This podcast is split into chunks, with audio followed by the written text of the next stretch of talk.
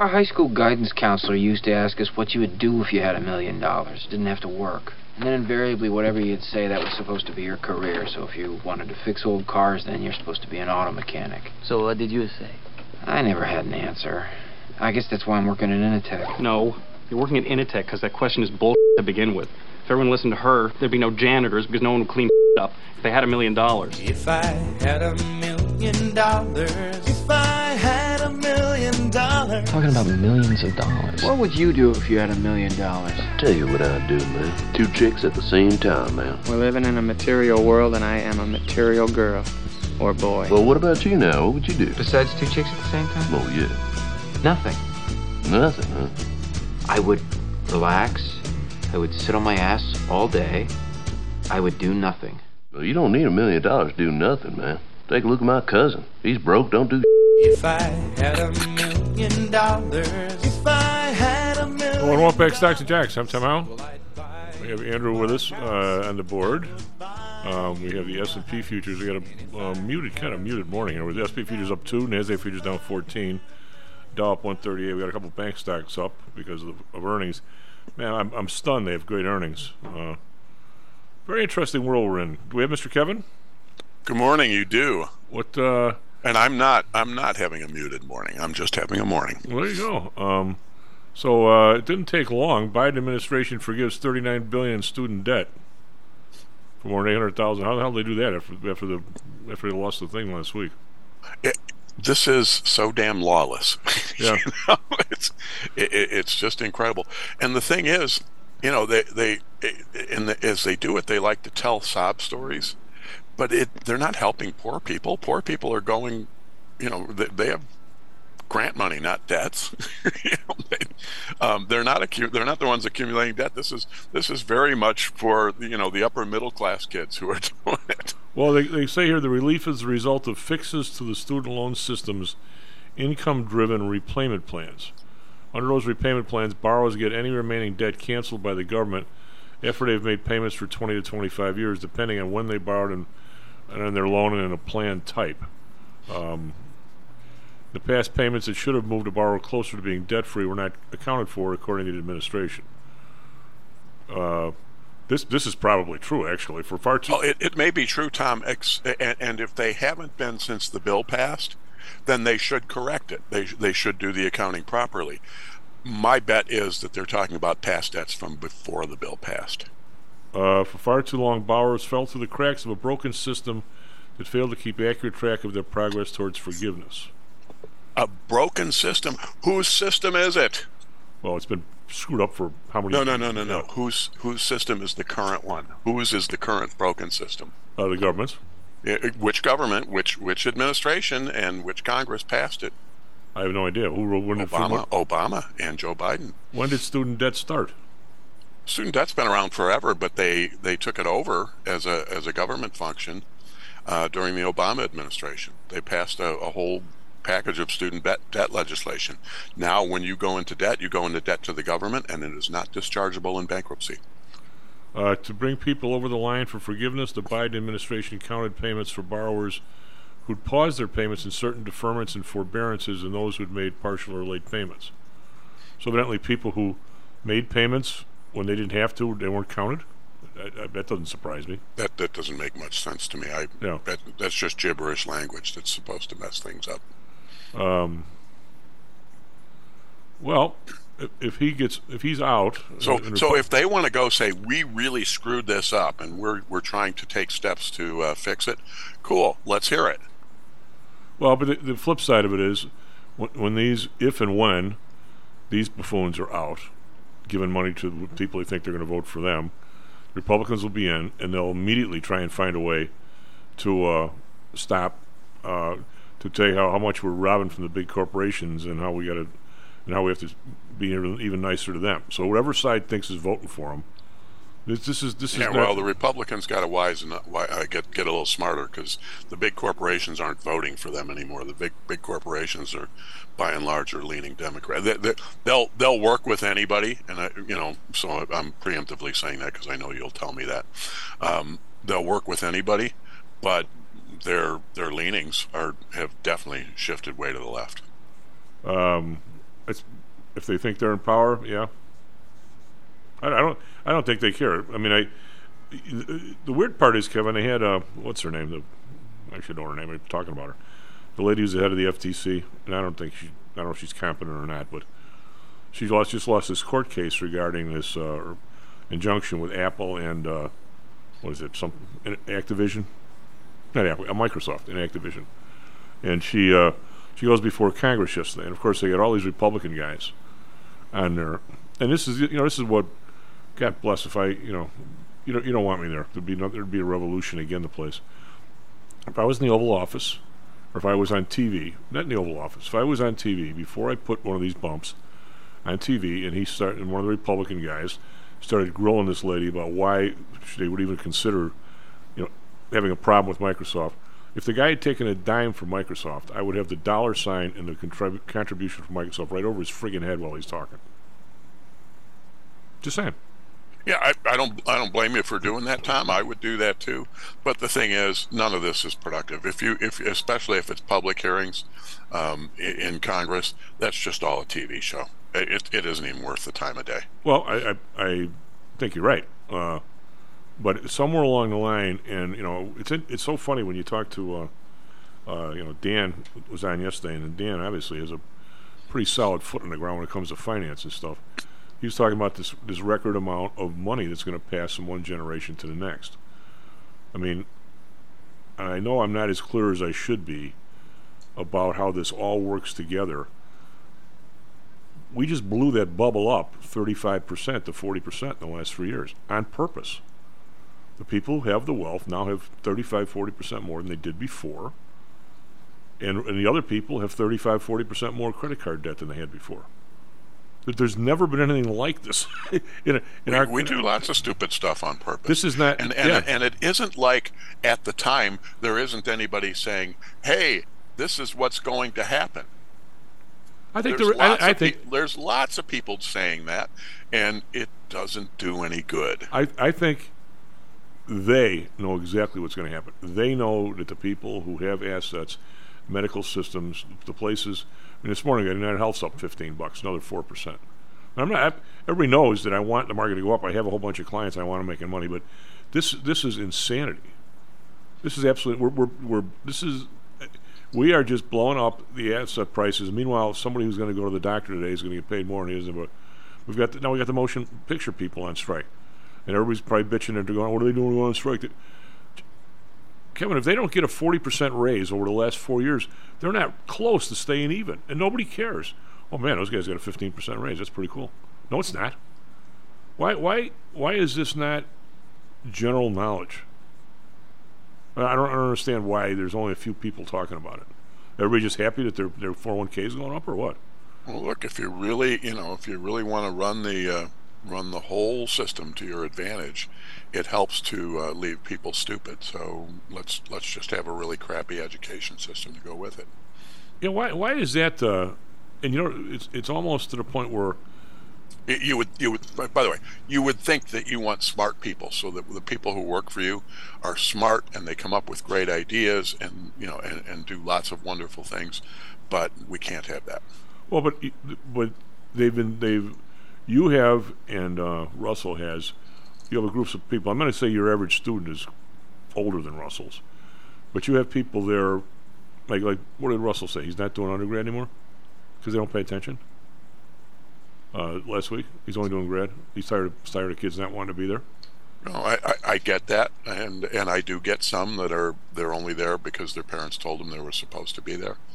Um, but uh, but I also I I personally do get a lot of really bright young people. I'm, I'm, and I'm, I'm and I, uh, but I, I mean, the disdain for uh, for any kind of knowledge that you when it's right there on your phone. Why, why, why do you take the time to put it in your head and actually read a book? I, I'm sensing that all over the place. I sense it in my own family. What, what you, what well, uh, the the skill set we're talking about is critical thinking, yeah, they, I mean, and it's it's and- real easy to not do that now. and and, and it is a mission uh, for me as an educator to teach critical thinking and to and to spur critical thinking. And there's there are good ways to do that. Um, you know, there's there's all you know I, I think I've told you this before. I, you know, I taught for a while, and I always thought I had pretty good classroom instincts. Um, but now that I've had a little bit of professional teacher training, um, you know, some of my perspectives are, uh, you know, let me say I, I've kind of sharpened my classroom technique. Yeah. Um, and and it is very possible to get people involved in critical thinking exercises. I had a group yesterday. I walked them through strategy and planning and how it works, and then gave them a half an hour in small groups to uh, to rough out a, uh supply chain strategy and identify the operations issues for a place they work. Well, uh, yeah. I well, I also And they were great. They were, you know, for what you could get done in a half an hour, they were great. They thought it through. They really, you know, kind of weighed everything and uh, and did it. This is, you know, this is conceivable, and uh, but it, it's not done very much. Uh, you know, so much of uh, under under uh, primary, secondary grade um, types of education is built around teaching people what they're supposed to think, not how to think. Um, yeah, I don't, I don't get that. But I also, you know, what's funny is a lot of stuff's funny. But when my nephew's firm, they finally just hired some people uh, in the, you know, in the steel business, well, whatever, uh, making parts and tools and stuff for people. Um, which you know, you got to estimate, you got to know how to do this stuff. And I think, I'm thinking, Kevin, maybe three of the four came from the army, or two of the four, or something. It's it is stunning that because of those industries were considered to be, I guess, blue collar or beneath people or something for a long time. I mean, I, I don't want to jump all over the younger generation, but uh, well, this is a long ago story when we had the big problem with the economy in 2007, 2008, 2009. A lot of the people who just got out of college, the Matty Weber group, uh, were all laid off. And I said, well, if you guys are really hurting, I said I could probably go out, and I knew enough people that you know needed stuff. I said I could probably estimate a few paint jobs. If you got three or four guys that don't mind working, we could maybe do some people's houses on a weekend, and I'll, I'll estimate it, and we'll, you know we can make some money. I'm not going to paint. I'll teach you guys how to paint and stuff. I'm, years of being on the ladder are gone. Uh, they, had, they had zero interest, Kevin. Zero, none, none whatsoever. I mean, I, I I wonder sometime without giving a guy like Andrew crap. Uh, what would the number have to be at my nephew's place if they put up a sign quarter million dollars a year will teach you how to be a uh, you know a, a, guy who goes out and estimates jobs and makes sure that parts for people's machines are made what do you think the number would have to be? Would, out of that group that would never even consider themselves doing something like that would the number be half a million? Would it be a million? Would people do it? I don't know. I don't think they would. No, no i don't do that. It's not well it, yeah and uh, it, again uh, this, if, if, you remember, it wasn't very long ago. It was just a few years ago that the the big political talking point was free college for everybody, um, and and you're starting to get away from that now, um, it, because uh, um, you know people are saying one, we don't trust it. Two, it's uh, for far too many people, it's not a good value proposition. And uh, three, that there is a lot of demand for skills that don't that require some kind of post-secondary education, some kinds of certification, but not necessarily a college degree, and uh, and and they, and those jobs pay well. But here, I, I want to give you a critical thinking story. I was we were talking about this. I thought it, so I just pulled it back up. This this was something I, I saw yesterday. Uh, guys guys at Walmart scanning and bagging almost three hundred dollars worth of groceries, and there's an employee that's standing there uh, who who monitors the uh, self checkout. And so she says, "Why are you double bagging all your groceries?" Me, excuse me. Her, you're wasting our bags.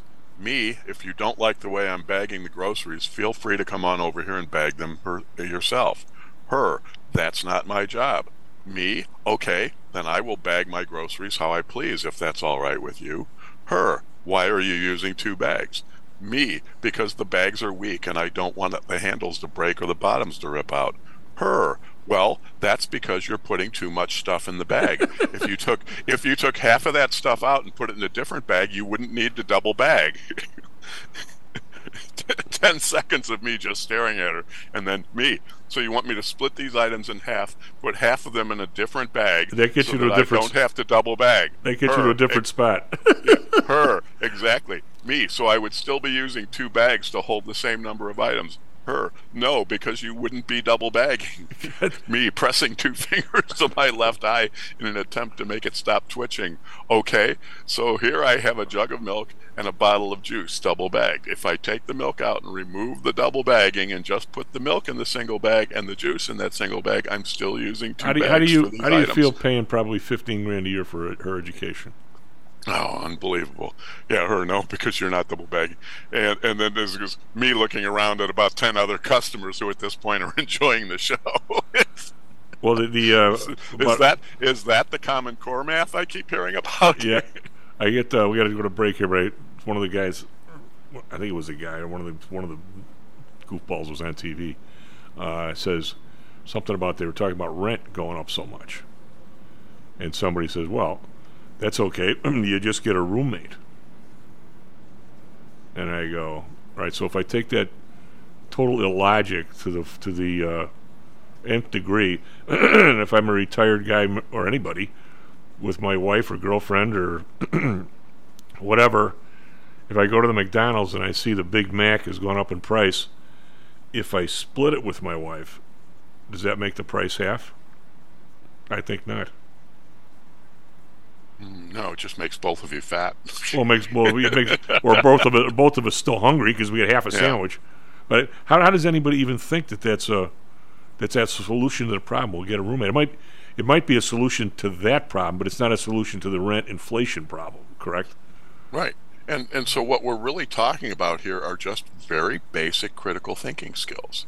And and getting people to just step back, size up a situation, figure out what the issues are and, and choose something to be done. And we just are not very good at that. Well, we don't even we don't even know We don't we don't we're not good at teaching it. But we don't we don't even realize that, that people who and I, I wish I still have I probably still have the notes somewhere buried in my place. Um, even on crime and punishment. If there there are people who would ever think that this is don't really have any morals, but still it doesn't mean they don't have logical thinking. So if somebody is going to go rob a place for ten grand, and there's an eighty percent chance they're going to get caught and put in the slammer or hung. I'm not saying you should hang people. Uh, most people are going to say it's not worth it. If there's 10% chance of getting, of getting caught and another 10% chance of being convicted, or you're out on probation and, you, you're just going to leave, uh, there's there's there, there there's no cost to it, for lack of a better term. And why and why, why do people think that somehow or another that everybody's are just good people? That They're making immoral but rational decisions. Why don't why don't people understand that, Kevin? Eh, Because ethics aren't taught very well either. So last night, so last night we're driving in, uh, waiting for Andrew, and they're talking about some robbery last night. So these guys walk into some place in 1900 North Milwaukee. So this is, this is a nice neighborhood.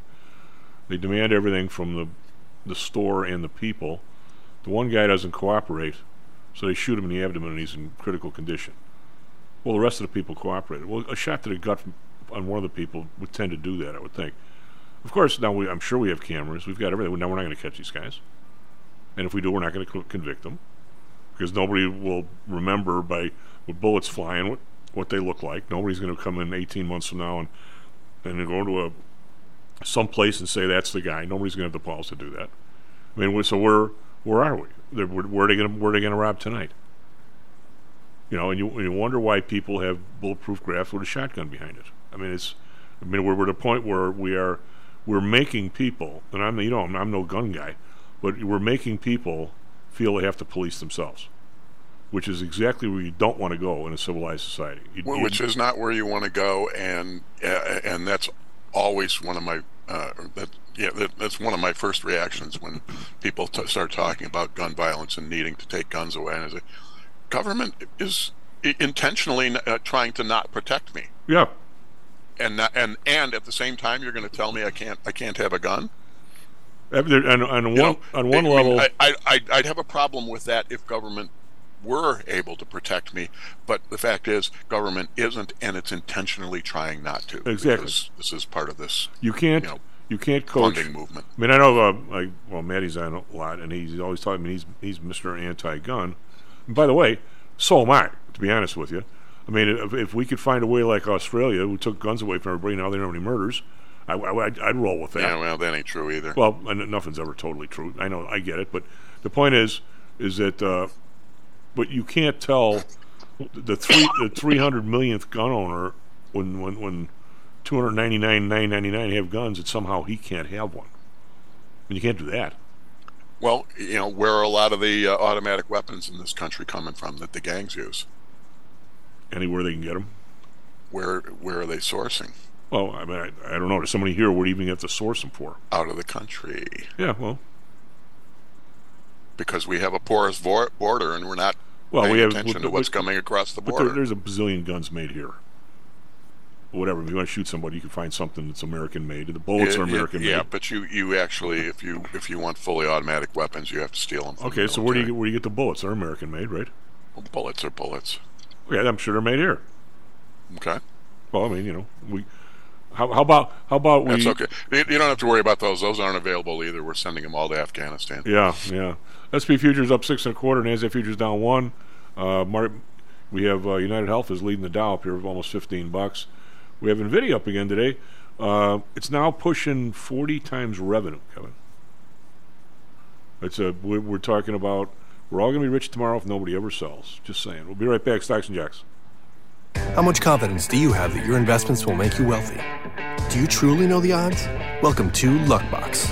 The control freaks guide to life, money, and probability. Luckbox shows you how to gauge the likelihood of success before you commit to an investment or any other decision. And Luckbox is free for one year at luckboxmagazine.com/jocks. Each new issue dives deep into the current investing climate, separates the signal from the noise with relevant trade ideas, and equips you with cutting-edge tactics you don't already know. Luckbox is the essential magazine for proactive investors who are hell bent on pursuing life, luxury, and happiness through sports, fitness, travel, food, spirits, music, and a whole lot more. Smart investors don't bet on possibilities, they play the probabilities.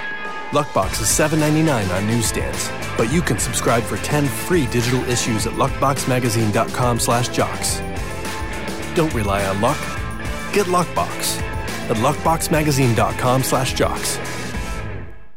Is your business being challenged by the complexities surrounding healthcare reform or other matters related to human resources management? If so, then Cognos HR can help. A longtime friend and contributor to the Stocks and Jocks radio program, Cognos HR provides its clients with a perfect blend of strategic consulting and day to day HR management to drive overall improvement in business performance. Companies that join the Cognos HR family are better able to manage healthcare costs, enhance benefit offerings, and improve employee satisfaction by leveraging our access to Fortune 500 benefits. Our innovative onboarding and payroll technology, along with our constant attention to detail, enables us to provide the highest level of quality service to our clients. Now, your time and energy can be focused on generating business and increasing your bottom line. We'll take care of the rest. For more information, call us at 630 401 8810 or search us on the web at cognoshr.com. Cognos HR, Innovation in Human Resources, licensed in Illinois and Arizona. Hello, this is Tom Howell, the Chief. Confused about investing these days? I suspect you are not alone. Investing was never easy, although at times it may have seemed so. I think one reason behind the current concern, although maybe not explained as such, is how the fluctuation in the American dollar and the associated politics is affecting your investments and your wealth. It may not be enough to make some money in your investments. You may need now to make enough to exceed the amount that your leadership is depreciating the value of the dollars you've worked your whole life to accumulate. That same leadership has seen fit to maneuver risk free interest rates to near zero. Providing positive risk averse returns in a zero interest and declining real wealth environment is by far the toughest assignment I've ever had in my years as a money manager. I'm sure that a lot of you have heard that one way to possibly deal with this problem is to invest in so called hard currencies like silver and gold. The idea being that they will retain their relative value in the face of devaluation of paper currencies like the dollar. To be honest, I have never been a gold bug. I've always had faith that having enough dollars and a good investment strategy was good enough. Now I'm not so sure. But I do know that if I did invest in gold or silver, I'd want to do it in the same manner as we do with PTI for investments in the market, with defined risk. If you feel the need to invest in gold or silver, we can do it using the same strategies that we use for our protected index program. No matter what you invest in, we feel that you need to know and control your risk. Find us at ptisecurities.com. That's ptisecurities.com. Stocks, jocks, Stocks and jocks. stocks and jocks. You are out of control. Here, right now, right here, right now, right now.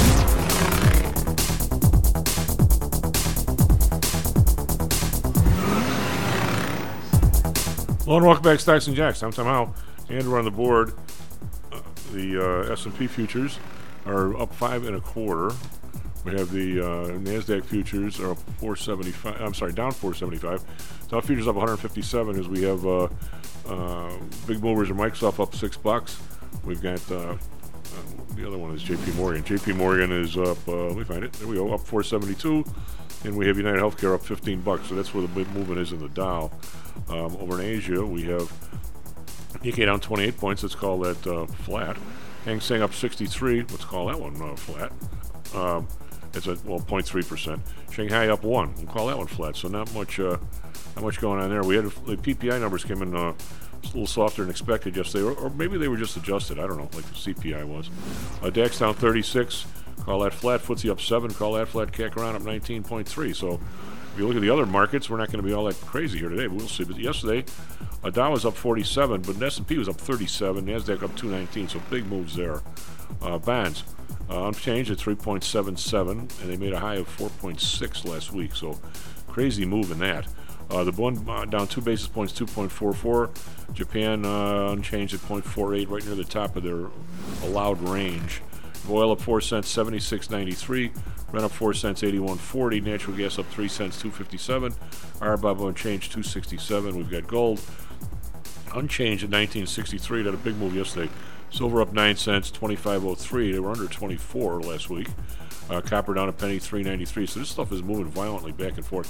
Bitcoin down 448, but still over 31,000, 31,195. As uh, coin was up, Coinbase was up yesterday a bunch because uh, one of the groups got a decision from the court that it wasn't the security, which I don't, I don't necessarily buy. But anyway, uh, that we had, oh the U.S. dollar, which has been the big story. The euro is now 112. Okay, and the, and the, British pound is 131. It was like almost a 2% move in the dollar versus the pound yesterday. All this stuff is all tied together. It's not just your stock going up. All this stuff's going crazy here. And one, one leads to the other to the other. Andrew, we got for us Weather Sports. All right, it is 624 here in Chicago on uh, July 14th. Uh, starting off with some sports, we have some baseball to look forward to later today. Uh, starting at 6.07 Chicago time, we have the Diamondbacks versus the Blue Jays. And uh, later at 6:20 p.m., we have the White Sox playing the Braves. And at 7:05, we have the Red Sox playing the Cubs, and it's going to be a home game here at Wrigley Field. Over to Chicago weather. It's currently 71 degrees. We have cloudy skies. We're going to have a high of 88 degrees today, and that's going to hit around 1 p.m. And over in Phoenix, they're currently at 96 degrees. They are still in that excessive heat warning. And it looks like that's going to last for a while. Uh, but the, uh, the highest temperature of about 111 is going to hit somewhere around 5 p.m. today. Uh, now, finally, for Chicago traffic, it is looking pretty good for a Friday. No major accidents to report on the expressways. Uh, expect a little bit of traffic on the inbound Stevenson from about Route 171 all the way to about Pulaski Road. But other than that, oh, there's also that Kennedy construction. Other than that, I believe that's all we got. So back to you, Chief. The um, when you look at uh, some of these numbers, and uh, I was I was looking at the uh, well, I was looking at Nvidia yesterday. I was even looking at Microsoft, and, and Microsoft is now pushing. Uh, they've got 207 uh, billion shares. I'm sorry, 207 billion dollars worth of revenue, and they have uh, 7.4 billion shares outstanding. So if you do the math, uh, they're talking they, are getting like thirty dollars a share in revenue. The stock is pushing uh, 350. So we're talking here over ten dollars a share. By the way, Andrew Mike says that he uh, is not invited yet or something, Mr. Murphy. Um, so we have to once you get him somehow, I- invite him uh, if you can. But you look at some of these numbers and they're. I can forward him the Zoom link if you need. Yeah, I don't know why he doesn't have it, but anyway, I'd like to him to pile in if he can. But you you never really know when this. But this is this idea, this whole concept, uh, Kevin, of the of this wealth bubble. That this is how this is how we and like I say, I, I, I got water on both shoulders here, as they used to say, because I really want the market to do well because I want my clients to do well. But on the same token, I know that if, if it goes too far, it's a disaster. So I don't know how you, I don't know how you, you know, those two things are always working against each other. I don't know. One of these stocks, and, and I'm, I'm locked into the knowledge from 2000 that there were five or six stocks then that led the world, and only one of them is higher than it was in 2000 maybe maybe Dell because the guy took it private and did something else with it and then out again. So that might be. And Microsoft's the only one. So I'm not going to say that Microsoft isn't going to double from here for three years or Nvidia or whatever. What I'm saying is all seven of them can't, because I don't think we can grow that fast, can we? I mean, we start talking 30 times. I mean, you, you ask yourself, you know, do the math, which you know maybe the young people maybe can't do, but if you do the math, let, us say if you look at Nvidia right now, it's it's uh, it's ten dollars a share in revenue. Okay, so the stock is 465, and they're making two bucks. So if a stock is worth 465, someday, somewhere, whether it's five years from now, ten years from now, 15 years from now, a company like that, if you're going to pay 465 for something, you're going to want these guys, even at 20 times earnings, which is high, you're going to want these guys making $23 a share. Okay, so that's 10 times what they're making now. Okay, now, but if their their, their margin stays at 80% instead of uh, $10 a share, the revenue's got to go to, uh, well, it's, it's going to have to go up by, by uh, 10 times. So it's going to have to be 40 or 50 bucks a share. Uh, for those guys to, if their t- revenue stays at, no, it's got to be $100 a share. It's going to be 20%. So there, what, what does the revenue have to do? I mean, it's got to be up 10 times in, in three or four years. I mean, I don't know much Easy about peasy, just keep the inflation yeah. ball rolling. Well, I mean, well th- th- that's right. You you can do it that way, but I, I the thing that star- startles me is people have people have documented this kind of shenanigans for for decades. Kevin, I mean, I mean, when, you see, I mean, what what did the tulip thing do to inflation in, in, in Holland? You know what? I mean, the Weimar Republic did this. The the, the, the Argentinians did it. You pour money in, some people make dough, and at the end of the day, most people lose. And we've seen we have people that should know this. Yes, but so new monetary theory, what you're saying, isn't new. No, it's not Mo- at all. modern monetary theory is, I guess that's what they call it. Is not is not modern. It's old news. Well, it's I mean, and and it, and it's a failure. The the simplest explanation is money is a good like everything else. It derives its value from its scarcity. So if you double it, or go up 50%, which we almost did, we were up 40%. If you double it, all of a sudden, relation to all the other stuff that is out there, be it gas, be it chicken, be it whatever you think it is, a, a glass of beer in a, in a bar, whatever it is, it's not the beer that has gone up in price, it's the value of the dollar that has gone down in relation to the beer. Why? Why uh, is is there one out of a thousand people that understands that? I, I'm with you on that, Tom, and and I'm also, you know, the uh, along with that um, is that we have this idea that all these things that don't work just weren't done right. Yeah, yeah, they just weren't You done know, right. socialism will work. It's just where they they never did it right. So we'll do it right this time. Um, you know, our education system is great. It's fine. Everybody knows what they're supposed to do. We just don't spend enough money. If we spend more money on it, we'll be fine. You know, and th- that just isn't true. It, it's it's not true anywhere. Well, but but there's a there's a thought among people uh, that if you because I want to get to something Lou said yesterday, which was really interesting. I never never thought through it. That's why I love having you dudes on, much as I give you grief. Um, yeah, and Mike's with us too, so he okay, can chime Mike, in when he wants uh, to. Guys, we're gonna get off this subject because I want to ask Mike about some, all the wars that are going on in the world.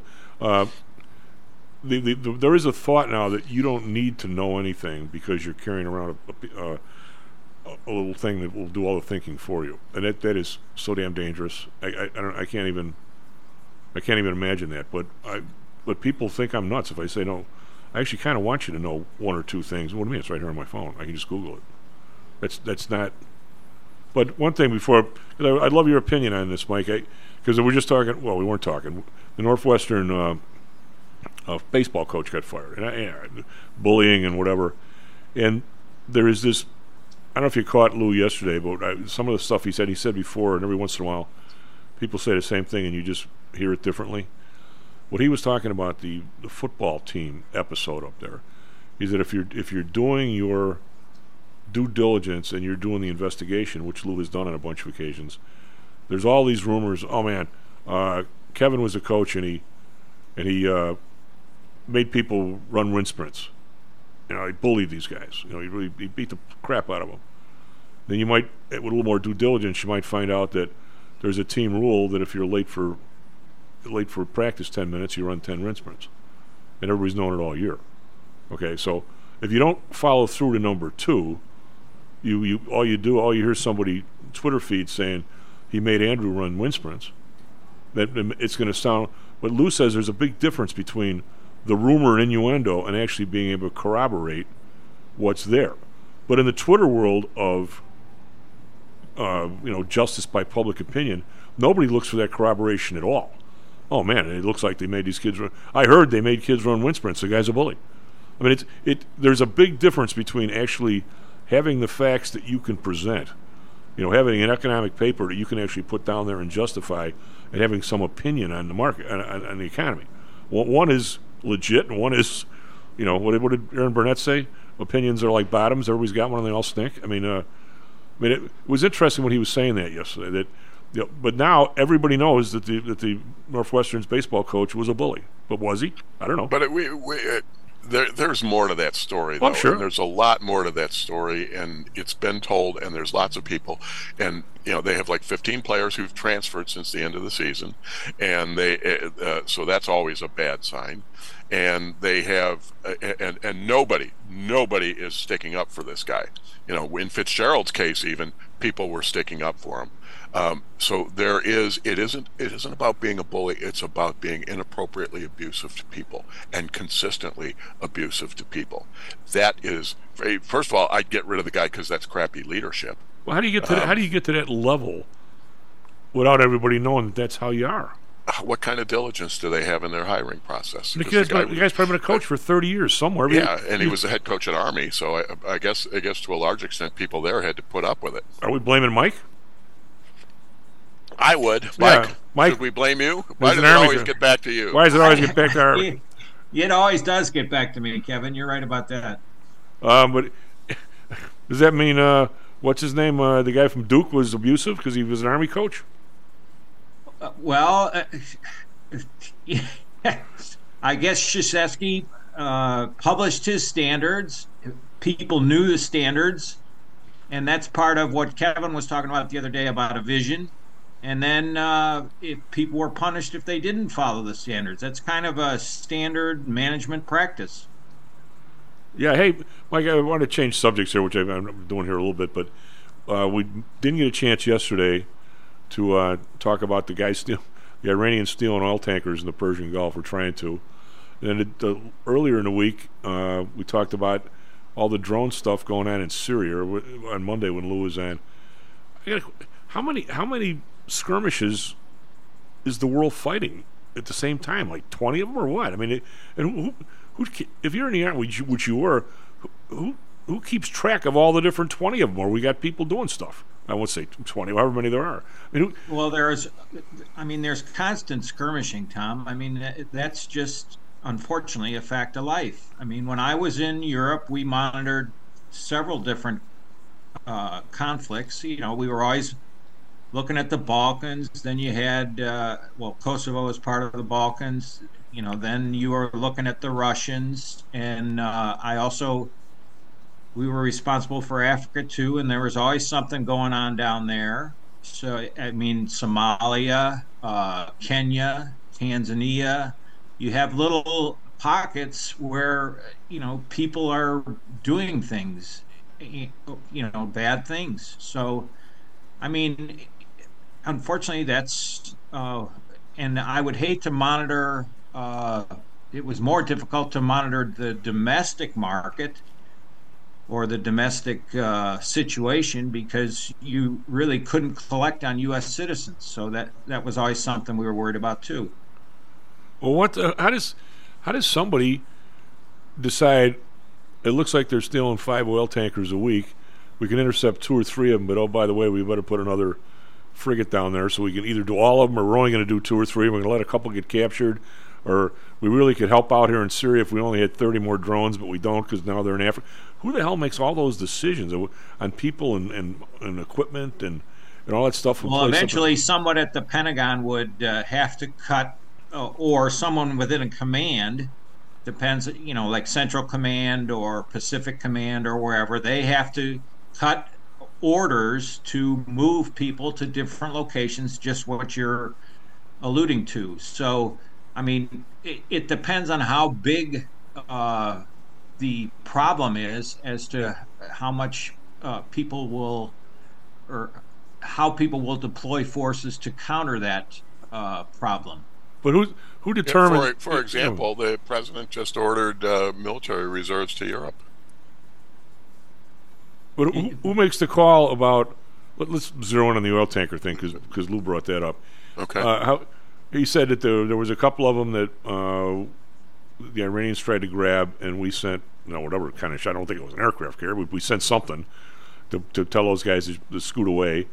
Then the next day there was one, and uh, we didn't do it. Now, who who who makes that call that we're only going to do them once in a while, or we're going to do all of them? I mean, Or well, if it's in the Gulf, it would probably be it would start with Central Command, so somebody out of Tampa, or it, with the Navy, whatever fleet it is that's stationed at uh, Bahrain, and then they would decide how significant the issue is, and then they would figure out how they want to counteract that. And if they think they need additional forces, they have to go to their higher command so in this instance, it would be Central Command, and then from there it would have to go to the Pentagon, and then they decide to deploy forces. I'm just a little curious. I I don't know whether I don't I don't know anything about this, but it would either be we're all in and we're not going to let these guys do anything to any tanker on the high seas, or it's a hands-off situation. If they get captured and they want to pay the ransom, it's all up to them. I, I don't know how you'd intercept like one out of two. It seems weird to me. Well, they I don't think. Well, I I'm pretty sure we do not have enough forces in our blue water navy to intercept every tanker that perhaps the Iranians or the Chinese want to intercept. So it's just a question of uh, you know how how much you want our enemies or our competitors to get away with. Well, and you also how much since they've got nothing but money and they're buying golf leagues and everything else, why the hell should we be escorting Saudi Saudi ships out of the Gulf instead of them? Or they should at least well, be paying that's for a good point. But uh, the Saudis have always relied upon us to help them, and we have probably uh, contributed to that relationship because we did help them in the Gulf a long time ago. It just. Uh, hey, hey, Mike, what's what's Operation Atlantic Resolve? Do you know? Atlantic Resolve used to be a, uh, or or maybe it still is. I don't know. When I was in use or, at United States Army Europe, we had a an exercise every year where we were uh, uh, deploying forces to help the European, help the NATO forces counter a uh, you know a mythical um, opponent. And now they're probably using it to uh, counter anything the Russians are doing with Ukraine. It, okay, it, because the, the the order, the executive order that went out, it was by authority vested in me as president of the and, and by the Constitution and the laws of the United States of America, et cetera, et cetera. I hereby determine that it is necessary to augment the active armed forces of the United States for the effective conduct of Operation Atlantic Resolve in and around the United States European Command's area of responsibility. Um, and so now we are sending reservists over there to get involved in that. To whatever and- to whatever extent that has, it just seems like we're amping up American involvement in Ukraine. You're prob- you're absolutely right, Kevin. I mean, that's USEUCOM, so that, that we could be sending troops to. We probably are sending troops to Poland, Lithuania, Latvia, and uh, probably to EUCOM headquarters in Stuttgart and wherever else they may be needed. So my guess is that uh, that's uh, that's a show of force in some of the NATO countries to uh, tell the Russians don't even try it. Uh, it- well, and it could be a show of force to conduct liaison with uh, those forces in the in our NATO countries back to the U.S. European Command. Because is it some sort of a? I mean, a little bit. I'm not saying this is the motivation. Is it also some sort of a uh, training exercise for the reservists, which seem reservists seem a lot closer to the front line in the last 20 years than they used to be? You're right, Tom. I mean, I, what I think is uh, U.S. EUCOM is thinking you know, they've been involved for a long time now, and now one set of reserves has run out on their order, so they need to call up another set of reserves. And you are absolutely right about using the reserves more often because it, it has happened over the last 20 years, maybe 30 years. Well, and you throw in that they're not meeting their recruitment numbers uh, for uh, for full time military, uh, and so that will mean more tapping into the reserves. we'll run over a minute here because I and I have uh, and we'll, maybe we'll continue this next week because it's pretty interesting. Mike, what is when you're in Chicago? You know, and again, I, I get this blinded part because here I am. Even with the Afghan and stuff and everything, you you rarely heard or see anybody here that's in a reserve unit. I mean, you got the one by out by O'Hare or somebody out by Ford City. When I visit my family in Columbus, the Columbus was it the Columbus Dispatch, whatever the big paper is. I get down there early on a Sunday morning. Of course, I'm by myself. I get the paper.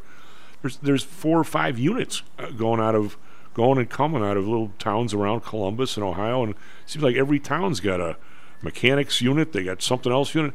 It's it's all over the place. There is there is that s- smaller America? Is it just happen to be Ohio? I mean, how does it? I mean, No, I think it's smaller America, Tom. I mean, you have units from all over. When I was with, uh, the- it was called the 513th Military Intelligence Brigade. Our units, our support units, were from up in the Massachusetts, New Hampshire, Vermont area, and uh, we would exercise those guys on an annual basis. Generally, reserve units are tied to some active unit, and they they get a two-week period during the year when they are supposed to train with their active unit and that's what they do. And they and that's they have to work with their active unit on a periodic basis. Well, these dudes Yeah, were so my, my, my guess for this too is that they they the reserve units are where people who will join the military are and you get That- more of that's that from, correct, from Kevin. small towns from rural areas so you might as well put them where your where your uh, uh, people are But That's it's correct. But it, you had some incidents where some small town would send 15 mechanics. And all of a sudden, somebody blew up a bomb behind the lines in Iraq or, or Afghanistan, and all of a sudden, you got 15 guys dead in a small town. It's not so good. No and you're absolutely right about that tom. I mean uh, my son has been in the reserves now for close to 20 years. And you know police forces in small towns get affected because you know generally police guys are more well can be more patriotic than others. I don't want to make a hasty generalization there. But so then it affects the local police force. And i'm sure that happened in new york after uh, 9/11 where they Yeah. they ended up deploying people from there too Yeah, it's uh, and firefighters and uh, whoever is in the reserves. This uh, last comment with you two gentlemen before we go to Karl. Uh, I was walking in New York back when I used to walk a real lot. I walked from Midtown all the way to Wall Street, which I had never done in New York. A long way. And I go by this old church, and out in front is a list of all the people in the church that died fighting World War II. There's like 80 people there. I mean, uh, Well, I mean, you can see that in a lot of small towns in America, Tom, at uh, at World War II memorials. Yeah. In, in the small towns. this is New York City, you know, which I never, but was kind of stunned. But uh, yeah, anyway, Mike, thank you, Kevin, as as usual. We covered some good stuff here. I think S&P Futures up five, NASDAQ Futures up three. We're continuing our run up. Be right back after a very short break. with Karl Denninger. This self directed trading is a lonely job. Online trading is not as easy as point and click. No, it's not. Everyone, even professionals, need to share ideas and think out loud every now and then. That's what I like about PTI Pro Direct. Their staff of former option floor traders really helps me choose the right strategy for trading option volatility and plan the time decay for my covered writing program. Yep, nothing can replace years of trading experience to stop you from making that dumb trade and for saving a few bucks. We've all been there and done that. yeah, I have access to all that great trading advice and experience for just a penny a share for stocks, $1 for equity options, and $1 minimum a trade. Our clients at PTI Pro Direct can call when they need a little help on a trade or just to talk about the market in general. We trade every day. We love this stuff. That's what I like most about PTI ProDirect. Cheap prices, along with great advice from real floor traders. It's the best of both worlds. Tell your friends. That's PTIProdirect.com. PTIProdirect.com. Hi, I'm Audrey Johnson, an owner of Home Source Realty and a frequent contributor to Stocks and Jocks. If you're nervous about the stock market and considering diversification, or are looking for a rate of return way better than your banks, consider adding rental properties to your portfolio. Whether it's a condo, single family, or multi unit building, I can help you select a property that meets your financial needs. Call or text me at 708 349 3456. That's 708 349 3456. Or visit my website at myhomesourcerealty.com. That's myhomesourcerealty.com. Stocks, jocks, Stocks and jocks. stocks and jocks. You are out of control. Here, right now, right here, right now, right now.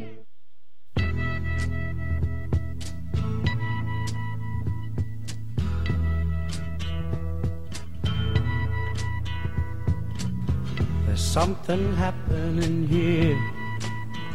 Well, Northpack Stocks and Jocks. I'm Tom Andrew on the board. S&P futures up five. NASDAQ futures up four. As we are pushing along here, we got the Dow up a bunch with the United Healthcare up 13. We've got uh, J.P. Morgan up four. We've got Microsoft up six. And I, you know, two, three, four, five percent a day. What's that used to take like a year, but now it's you know it's a day. I mean, we're, we're going to the moon here. We have Mr. Professor Karl. Yo, how you doing? All right, bud. We covered a bunch of stuff with my two my two buddies. Uh, it's always interesting to have Mike on. It's a whole different perspective of uh, you know how the. I mean, I, I as much as people give the trying to control all the stuff going on in the world in the military, it's got to be an amazing job, Karl. Just uh, trying to figure out who goes hit with, and how do you even make these decisions without.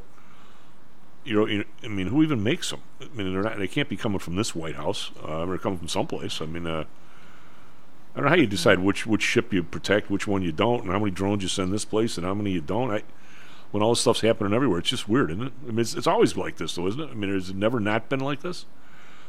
Well, yeah, I mean the the this there's a lot of people spilling a lot of ink about this call up thing. Okay, that just happened. Uh, I'm not nearly in the camp of many that this is you know precursor for World War III and you know that kind of uh, happy stuff.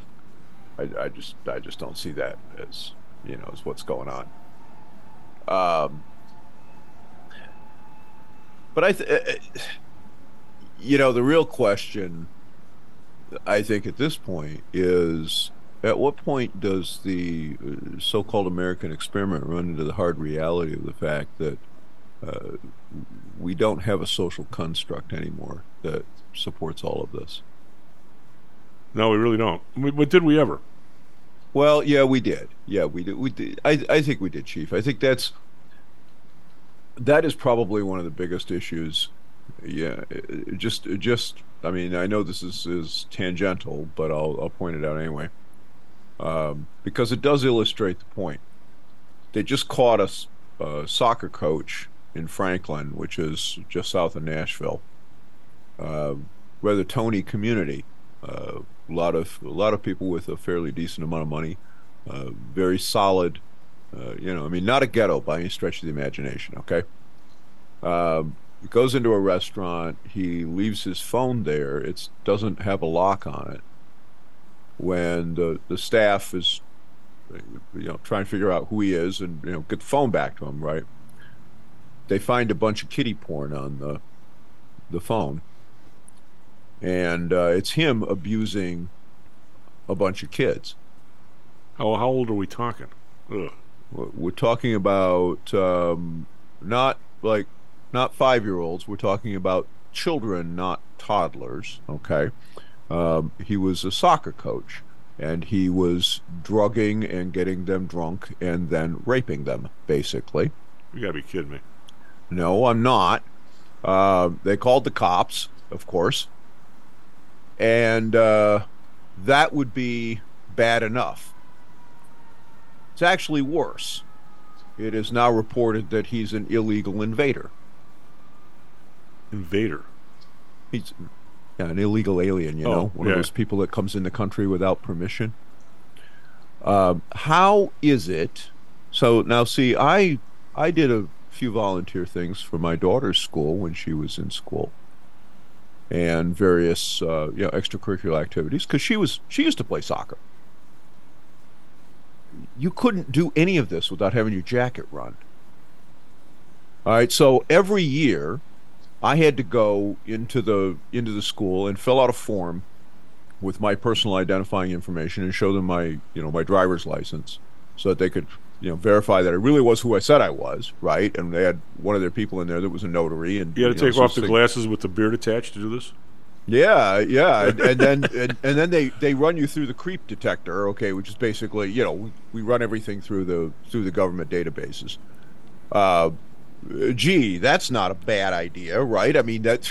we, we like we have, we have to do that for clients. We got to check on Interpol and stuff for everybody. Yeah, well, you know what? Um, I, I, uh, you know, I mean, are you? Do you get a little offended the fifth time you you do? Well, y- yeah, okay. On the other hand, uh, you might have got busted for doing something in the you know in the intervening time, right? So I mean, I. I, I understand the logic behind this. You certainly don't want to convict a child molester, uh, you know, being involved in, uh, you know, with, with children where they Yeah. could pull something. Okay, uh, I I get this. How'd this guy? How how'd this happen?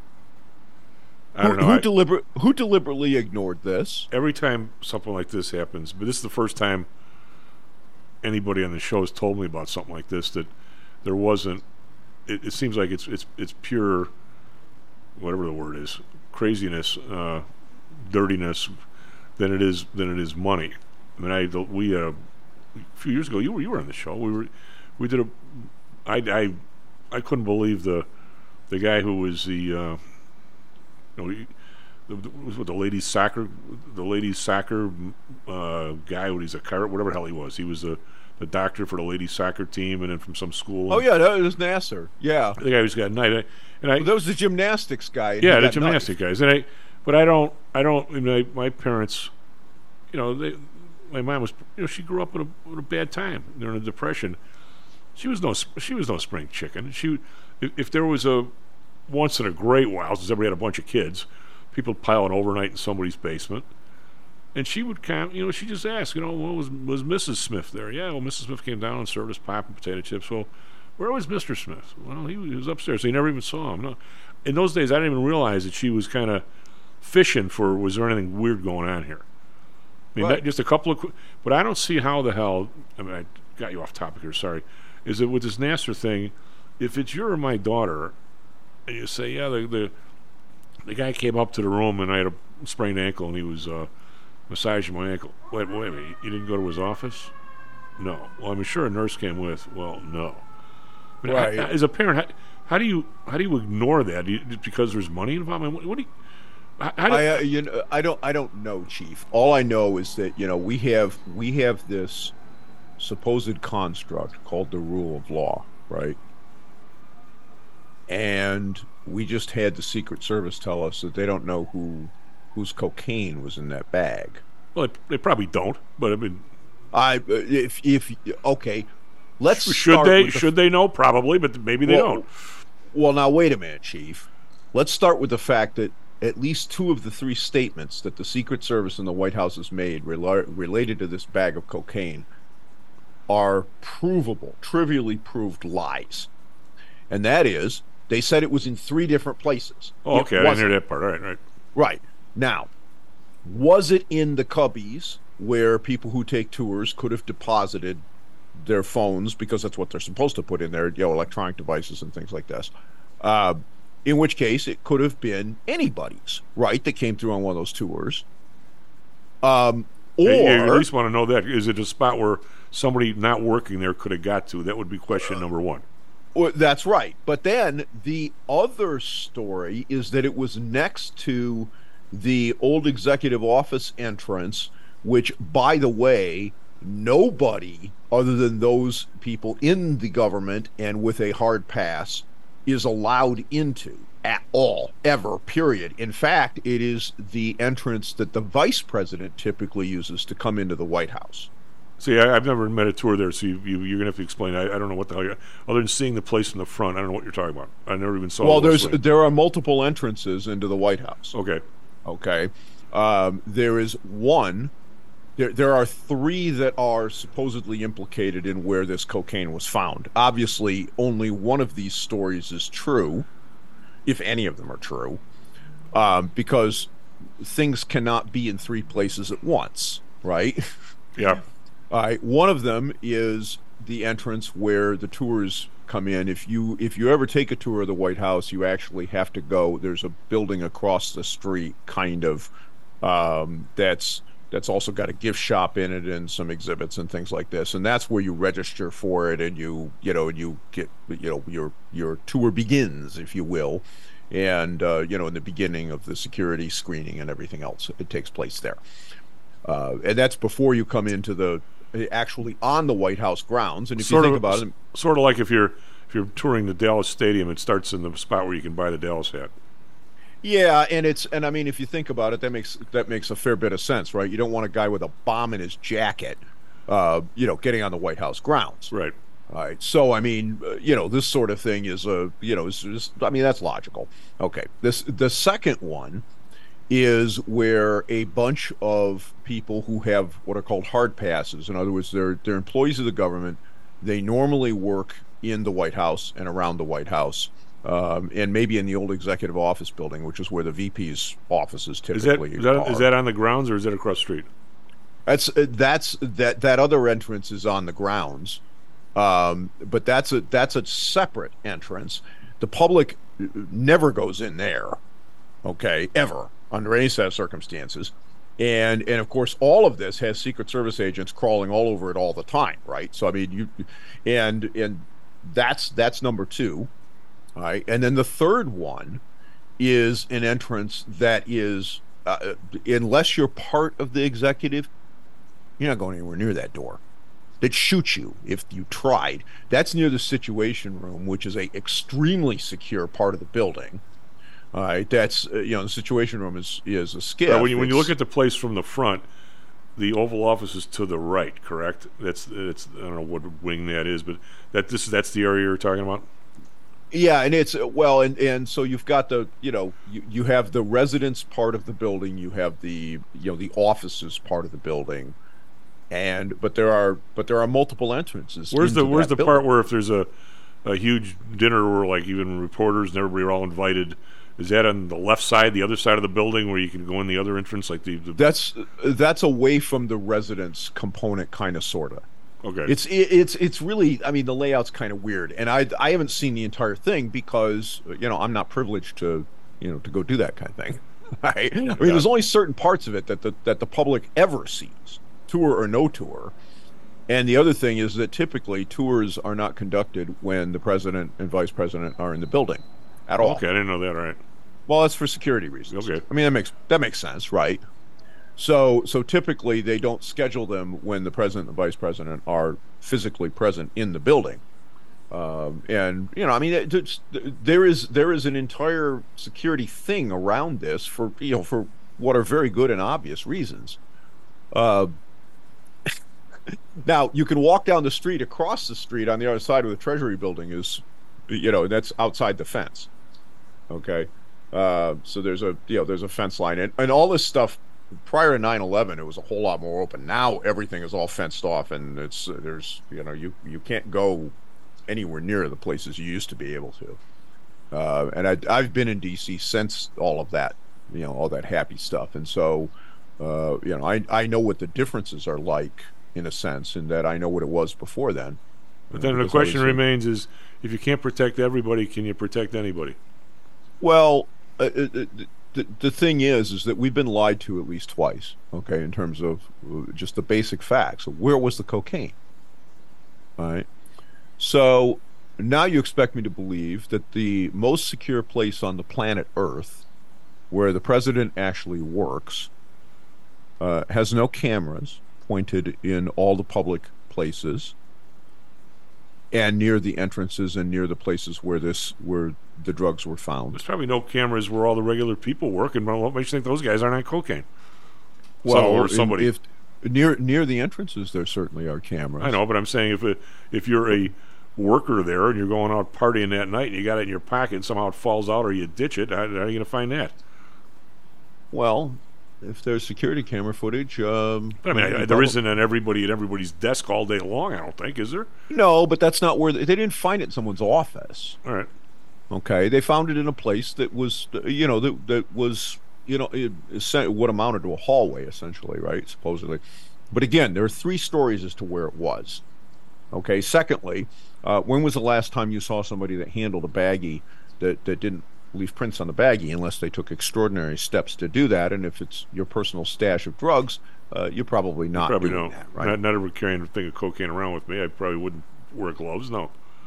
Uh, y- yeah, you wouldn't think so, right? I mean, now if if you deliberately were trying to plant it, that's a different story. Okay, Yeah. now now you're going to take great care, just like planting a gun or anything else. But you know, let's assume that it actually is somebody's cocaine and it wasn't a game that was being run by somebody to plant this stuff. Um, okay, that's uh, you know now now my BS detector goes off a second time because nobody is is doing that. Um, so we've got we've got all these sorts of, of just flat out lies. And and the Secret Service has close the investigation since they don't know whose it is. And so, um, well, you know, now one final convenient fact or inconvenient fact, depending on which side of the aisle you happen to be on. Um, you know, Hunter Biden is supposedly has a plea agreement. By the way, he's a he's a known abuser of illegal drugs. Oh, right? yeah. We all Oh, know yeah. we Yeah. all know this. Yep. This is notorious. This is not speculation. This is known fact. He's admitted it. Okay. And people Uh, that have known him in Washington for years have confirmed that. Well, and supposedly he's, you know, he's he's on the wagon and he's driving. Yeah, yeah. Okay. All right. Supposedly. Um, all right. Fine. Except if you are busted for something related to this, which he was, not just tax evasion, but a gun that he bought illegally, because he said at the time he purchased it he was not using illegal substances. He Oh, he, he bought that- it illegally because he was not supposed to have it because he was a he was on some drug rehab thing or something. No, no. He was he. The, the question on the form is whether or not you are a user of or addicted to any controlled substance. Okay, any federally controlled substance. A lie on that form is a An illegal purchase. Okay, I get it. Uh, well, and it's ten years in prison. Okay, I Oh, mean really? that's well, the, no, yeah, but nobody's ever going to jail for that. Oh, oh, yes, they do. People go to jail for it all the time. Um, but he was he is being given a sweetheart deal where that charge is essentially being dropped. Okay, so he's so you know well you know we don't know that we could get a conviction because he was stoned at the time, so we don't know that he actually had criminal intent because he was he was out of his mind. We don't know that we could you know we could actually get a jury to convict. You know, okay, nice try, guys. But here's the problem with this this case is pending right now. And as part of a plea agreement of that sort, you're going to be required to not use drugs. Yeah, I don't know if he's. If he got, I don't know the man, but it's hard to. It's, I'm, I'm just saying, if that was, yeah. Chief, if that was his coke, his plea agreement's void and he goes to prison. Uh, yeah. All right. So, you know, and and guess what? That happens to people all the time. All right, they get busted for something that has to do with drugs, and the judge says, "Well, you know, here's a plea agreement." The prosecutor works it out. Judge looks at it, and part of the plea agreement is you're not going to do that stuff anymore.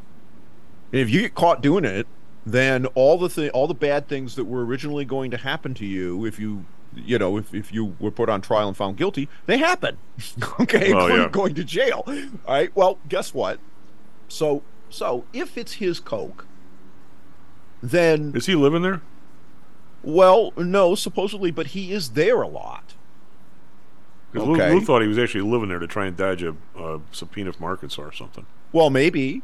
I mean, I don't know, but I, you know, well, that's what- yeah, that's a convenient way to do that, right? I mean, the process server Yeah. can't get in there to get you.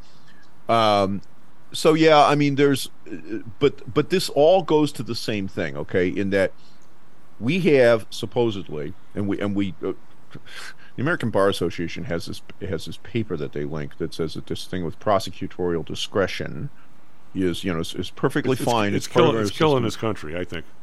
You want to know something? It's unconstitutional. Yeah. Okay? When you and not only is it unconstitutional, it violates every oath of office from any office holder at the local, state, or federal level.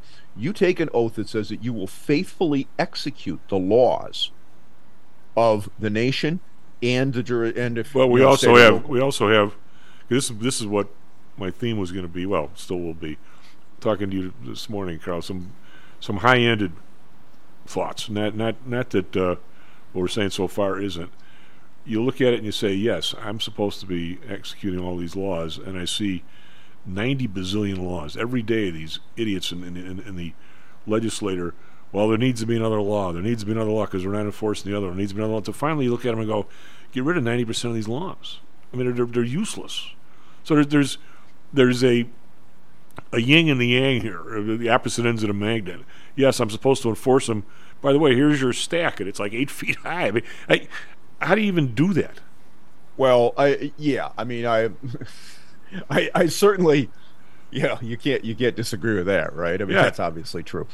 Um, but I think that there's that we have we we have a difference here, though, um, in that uh, you just look, for example, there's a difference between I can't get to, you know, there's no way that I can possibly enforce this, you know, this stack of laws that uh, if we print them all out, you know, they take up three, you know, three bookshelves that are the full width of your of your office, right? Yeah, my, my attorney buddy tells me that when he, the criminal code in Illinois, you know, he's 80-ish. When he's and he's still practicing. He's when he when I started being a state's attorney back in God knows when, he goes the criminal code was like, what the hell did he tell me? Thirty or forty pages long, and I, he goes, I knew every word in it. Now, Yeah, not now no it's more. now it's like five hundred pages long, and I, even I can't keep track of the crap that's in there. I mean, Yeah. what are we doing? Well, yeah, and that's and that's part of it. But then you have what we just what we just saw on display uh, over the last couple of days in House hearings, because they got Wray in there and and reamed him uh, fairly effectively. We have a couple of other things that have come up with this. There's an allegation that he took a bribe from China before he was confirmed. There's there's money. f- By, by the way, we're not talking about a little bit of a bribe either. We're talking about millions of dollars. Well, how do you? How do you um, I All wish right. I wish Karl uh, that I knew you back in the day. I'm, well, I'm probably older than you, but I wish you'd have been in the two classes I took with uh, George Stigler. They were they were so spectacular because that's all he would talk about is putting people in these positions where everybody around them makes more money than them because you don't. I'm not, I'm not excusing this guy at all, but the theory of okay, you're going to put somebody in the room and, and they're going to make a lot more money, but you don't give them money because you know they're stealing. Yet when they steal, you're pissed off at them because it, Yeah. it, it's it's a it's a total American conundrum. You know, we're, we're not going to pay the alderman more than ten grand a year, which now we do, by the way, a lot more. We're not going to. Well, yeah. So now they have every reason to take bribes. yeah, so then, but then when you take a bribe, then you're pissed at him. You, one, you got to do one or the other. you can't be in the middle type of it. And we have that all over the place. I mean, Yeah, but you but you know what? Okay, so uh, here was the point of my thing about talking about Wray. Yeah. Okay, so so not only do we do we have an allegation now, this is I you know this is relatively new. I just saw this last night. okay, but now there's uh, an allegation. I'm, I'm being bad here. I'm, I'm interrupting. Define bribe. Janet Yellen got seven million dollars from people that she was supposed to be regulating at the Fed. Then she got another job that. And the Oh, well, I, I, yeah. I know. I mean, is it is it legally a bribe? Well, I don't know. Um, but but if it smells like a bribe and looks like a bribe, it's bribe. if if somebody gives you from Citadel wherever it was, two hundred fifty grand for a speech where nobody would listen to her if she was in a bar for more than thirty seconds, what what would you call it? I, I'm, not, I'm not saying. it- Well, no, it's, this it's is something. Yeah, that's a bribe as far as I'm concerned. But no, I, I'm talking about actual. Well, the allegations was a direct payment in return to, for to do policy. for, for what? What was, was what was well, I don't know, quo? but it, but it, you know, I mean, everything that comes out of China in the was, was he a- was he like was he a I, I don't know the man. Was he was he a registered lobbyist at the time? Probably not. no, which is the point. Yeah.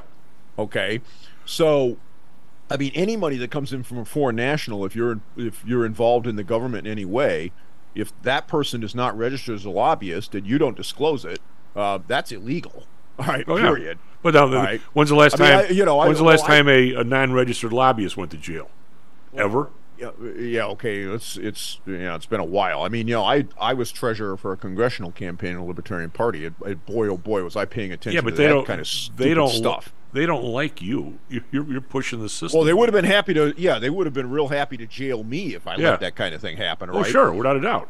Right. So you know. So I mean, I yeah, I know what the rules are, and and yeah, you you are a U.S. person or you're not. I mean, I don't care if it's five bucks. Well, somebody Right? somebody couldn't wait to bounce Rosti Rostenkowski out of the speaker's Oh, I know. Oh, I know. because of stamps, and then the guy they put in after him, or maybe it was two guys after him, was was a was a sex offender.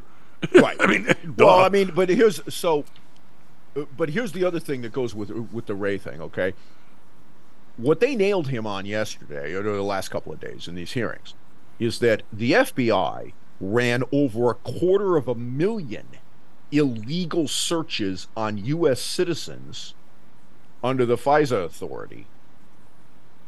What, what's the Uh, FISA not- authority? Refresh me and everybody. That's that's the that's the 9/11 era. Well, it actually predates that, but it was the authority was expanded on 9/11. It's basically if you are communicating with somebody outside the United States under a certain set of circumstances, in the interest of finding out if you're a terrorist or funding terrorists or you know enabling terrorism, the the government is enabled to take a look at your communications and things of that general nature uh, for that specific purpose. But they have to go get a warrant. All right, and they and it's I mean there is a there is a procedure for this. All right. Okay. It's not it's not blanket authorization to go search anything they want because the Fourth Amendment says you can't do that stuff. So there is, you know, there is a procedure. The FBI just flat out ignored it, and and did so not once or twice, not every now and then, but a quarter of a million times. That's uh, that's special. Why don't we go to break? Because we're all, we've we've got four different conversations, all leading to Oh, the oh, oh, yeah, we well, haven't the talked same about P- to the same We haven't talked about PPI and CPI. I know yet, we're, we? we're, they're all leading to the exact same question. How often can you lie to people? And, and, and when you lie enough, and there's so many people around, it gets right back to the same stupid thing you used to say on the trading floor: you can't take a drink out of a fire hydrant. I mean, how do you how do you stop anything when it's just all around you? It's just, I mean, uh, I mean, how do you take a stand? I don't see how you. Well, I- well, I'll tell you how you stop it, but nobody's going to like. Well, I, I, I would agree with that, by the way. S&P futures up 8, and NASDAQ futures up 11. Be right back. Stocks and Jocks. How much confidence do you have that your investments will make you wealthy? Do you truly know the odds? Welcome to Luckbox, the control freak's guide to life, money, and probability. Luckbox shows you how to factor in the likelihood of success before you commit to an investment or any other life decision. Your brain is smarter than your gut, and that's why you owe it to yourself to read Luckbox. We've made it easy because Luckbox is free for one year at luckboxmagazine.com/jocks. Each new issue dives deep into the current investing climate, separates the signal from the noise with timely, actionable trading ideas, and equips you with savvy investing tactics you don't already know. All while exploring how to live your best life through music, spirits, food, sports, travel, fitness, and a whole lot more. Luckbox is the essential magazine for proactive investors who are hell-bent on controlling their financial futures. It's for overachievers and alpha types who don't buy into Wall Street's investment gurus. It's for mavericks who believe in life, luxury, and the pursuit of happiness. It's for you. Smart investors don't bet on possibilities, they play the probabilities. Luckbox is $7.99 on newsstands, but you can subscribe for 10 free digital issues at luckboxmagazine.com slash jocks. Don't rely on luck. Get Luckbox at luckboxmagazine.com slash jocks. Hello, this is Tom Howell, the Chief.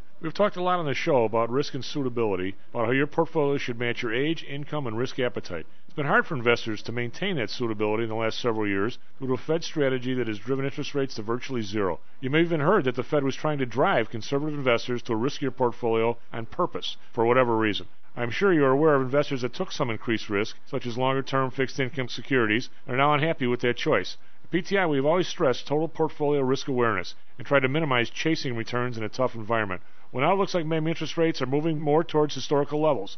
Everyone needs to be aware of what that continued movement might do to your portfolio, both good and bad. We also have a stock market that seems to have stalled, at least for the short term. I think it's time for everyone to take a serious look at their goals, their risks, and their portfolios. Do they match? If not, we can help. We have a signature protected index program. We have ways to hedge against interest risk. We can make that portfolio right for you again. Go to PTIsecurities.com or call us right now. The market can change very rapidly. That's PTIsecurities.com. Stocks, jocks, Stocks and jocks. stocks and jocks. You are out of control. Here, right now, right here, right now, right now.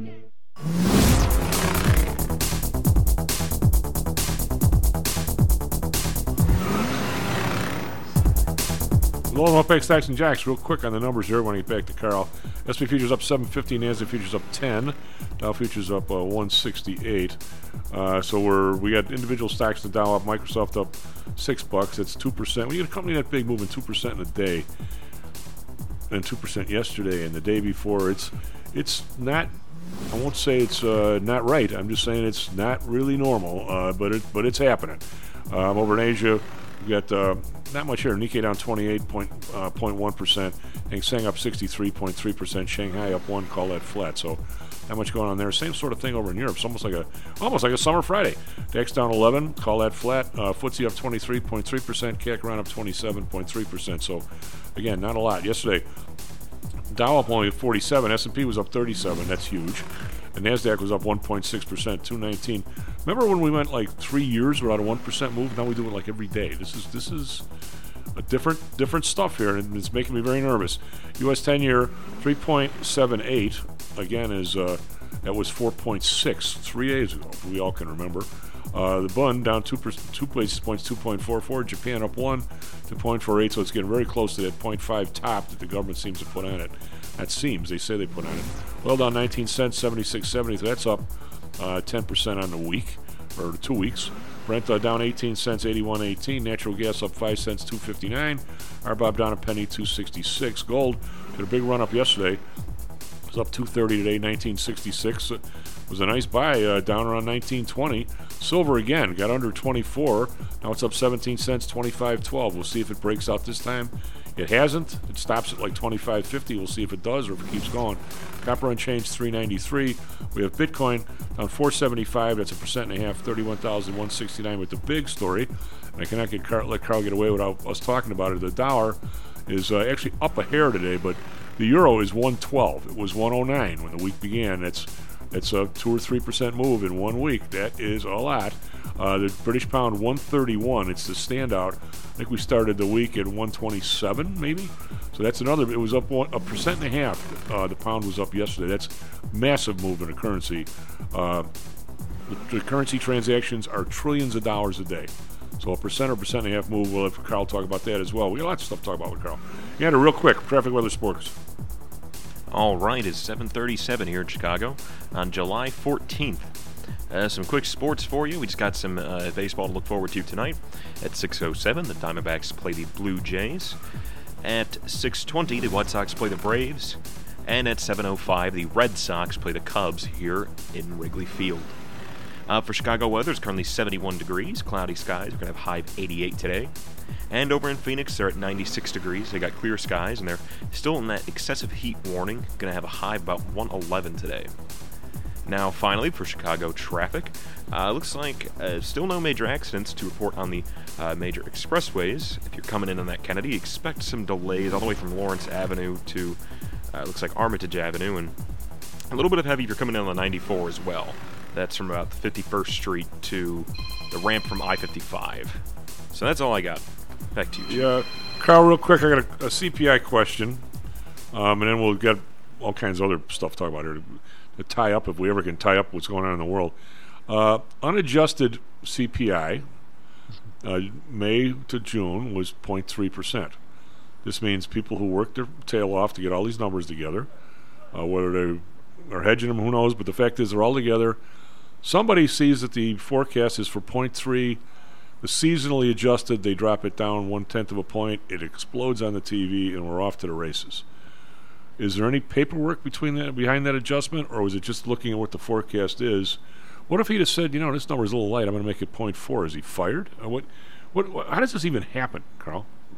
Well, uh, you know, one of, one of the things that that you have to wonder about with stuff like this is exactly where the mechanism, you know, who's who's got the knob, okay, and who's got the gun to the guy's head who twists it. And we, we see this stuff in the BLS report all the time too. Um, one of the reasons I, for the last you know 15 years, I've, but like every second uh, jobs report that I write up, it's I I literally call them the Bureau of Lies and Scams instead of Bureau of Labor Statistics and I've been doing it for a very long time because all the way back to when I was running an internet company, I'd look at these numbers and the internals didn't match up to the headline. And you're like, well, okay, there's so much data in here that people get sloppy. They can't manage to get all because at the end of the day, everything's got to total out, right? Yeah. Well, uh, guess Sort what? of, sort of. Well, yeah, but I mean, it's like anything else. You know, if you have a general ledger, at the end of the day, the debits and the credits have to they have to be the same. Yeah. Okay. Um, and there are multiple tiebacks within all of these government reports that, at the end of the day, they got to be there. And this is how you end up with stuff like we saw in the CPI, where health insurance is six tenths of a percent of someone's spend. And it's oh, by the way, got- it's down twenty five percent. and by, yeah, and by the way, it's down 24.9% annualized, right? Four by 3.8, if I remember correctly, this last month alone. Yeah. All right. Um, can you think it's of any? not. Can you think of any occasion whatsoever, other than somebody taking a bigger deductible, that anybody's had a decrease in health insurance ever? I mean, I Well, wait, well, now wait. A, now wait a minute. That doesn't count because um, the the rules for the CPI are that hedonic adjustment is part of this, and therefore, if you are getting less but paying more money, then that is actually a inverse. In other words, I makes s- the price go up. I would say, Karl, that I, I, I did this once. I did it, Karl. Somewhere I found buried in this report. Now you- you're going to find it in two seconds and make me look bad, like you always do. I found the last ten or fifteen years the adjustments on the Ford F-150. How the hell I found it, I have no idea. Oh, oh yeah, yeah, yeah, yeah. And you know, this particular year they added automatic transmission became standard or something. Okay, so I get all that, but they're meticulous to the point where over a decade, even though the price of the truck was up like eight grand, it was the same number or something. I don't think they're quite as meticulous on this hospitalization. Just a guess. No, really? Yeah, but the other one I Uh, want to uh, by, run. by the way, it would be easy for them to be. Do you Yeah. know why? Because uh, because in the individual market, uh, you know, this is all through the exchanges and with Obamacare now, right? Yep. So therefore, they have all this data because this is all federalized. So they have the data, right? If they care to use they it. care to use it. If they care to use it. But real quick, because I don't Um, want to beat this one up, because we got other stuff with Karl. Owner's equivalent rent of primary residence, 24% of your basket. Yet, uh, what was the national study that just came out yesterday that said not including insurance and uh, taxes, that uh, just about every all the numbers nationwide now are up to 32%. So why do these Right. guys keep? But the general question is, Well, OER is, Yeah. is a scam in the first place Yeah. because you don't owner's equivalent rent a place. You either own it or you rent it. Well, but rent of primary residence is seven and a half percent of your basket. Uh, n- name me somebody who can rent a place unless you're Daddy Warbucks that it's only seven percent of your check your rent. Well, well, now wait a minute. This is across this is across the population. So the other the other people are in the twenty five percent. The other people. Okay, so so roughly two thirds of people own a house. Okay. The rest of the people rent. All right. What I'm saying is, So add twenty five point four nine seven and seven point five five eight together, and and the shelter component is thirty four point six. That's the that's the percentage across the entire population. You're in one basket or the other, to whether you rent or you own. well, wait a minute, wait a minute. The, the rent of shelter includes lodging away from home, housing at school, all kinds. oh no, no, stuff. that's separate. Uh, I don't know No, it, it is. It's a different line item. Rent of primary residence and owner's equivalent rent of residences are the two subcategories of quote unquote shelter. Uh, all right, but they don't have anybody. The if you're an owner, it's 24 percent of your basket. Then I, No. don't, I don't think they're additive. You're not paying rent too. No, no, no, no, no. That's no, no. Uh, What? So you're looking across the entire population. Joe over here rents his his residence. You own your house. Well, allegedly anyway, until you don't pay your property Right. taxes. Um, between the two of you, if you take all the money that you spend on those two things, between the two of you, thirty-four percent of what you t- what you spend goes to those two things. All right, so I'm not reading it right, is what you're telling me. Yeah, you're, the, the reason you're not reading it right is because you can only do one or the other. But what if, but what if what if I do lodging away from home? It says 1.2 percent. What if what's all I ever do? I live in a motel. It's not. It's going to be Well, way more than well, one that's- point two percent of my my paycheck. Well, that's your that would you would if you are living there, then it would be in the 34% as as your shelter, your primary shelter. Okay. Okay. It's it's in the different basket because of of what it is. You know, when it, when I go rent a hotel room for the night because I'm on vacation, then I'm in the lodging away from home category. That's that's that piece of my basket. Okay, All so I right, can't so- I can't look at this as if I'm a renter. They're only counting me at seven and a half percent. Because clearly, No. but but but okay, but now, But across the population, right, but it's what- seven and a half right, but percent but I- because- I, I- yeah. I think I'm not so sure. Right. So, all right, so the cost of rent goes up twenty percent last year. Okay, now what? And they claim eight- they claim eight point three. All right, so okay, so but, but I'm saying it's only affecting this piece. It's not affecting the other piece. That's right. That that's what I'm I'm, I'm, talking about. What I'm saying is well, that, well, that's well, that's correct. But see, it is because if if I've got, you know, if it's two thirds, one third, and I got three dudes, two of them don't get affected by a rent increase. Only one of them does. But but still, it's if I'm that person, the idea that that's only affecting seven percent of my income is nuts. well, it's BS. It's Yeah. actually thirty four percent. Okay, but but yeah, but the the the thirty percent rent increase is not running to the thirty four; it's running to the seven. Well, that's right because Yeah. on a population basis, that's Right. the split of people. Okay, I guess so. I, I, I, I'm I- saying, yeah, I'm with you. I'm with you.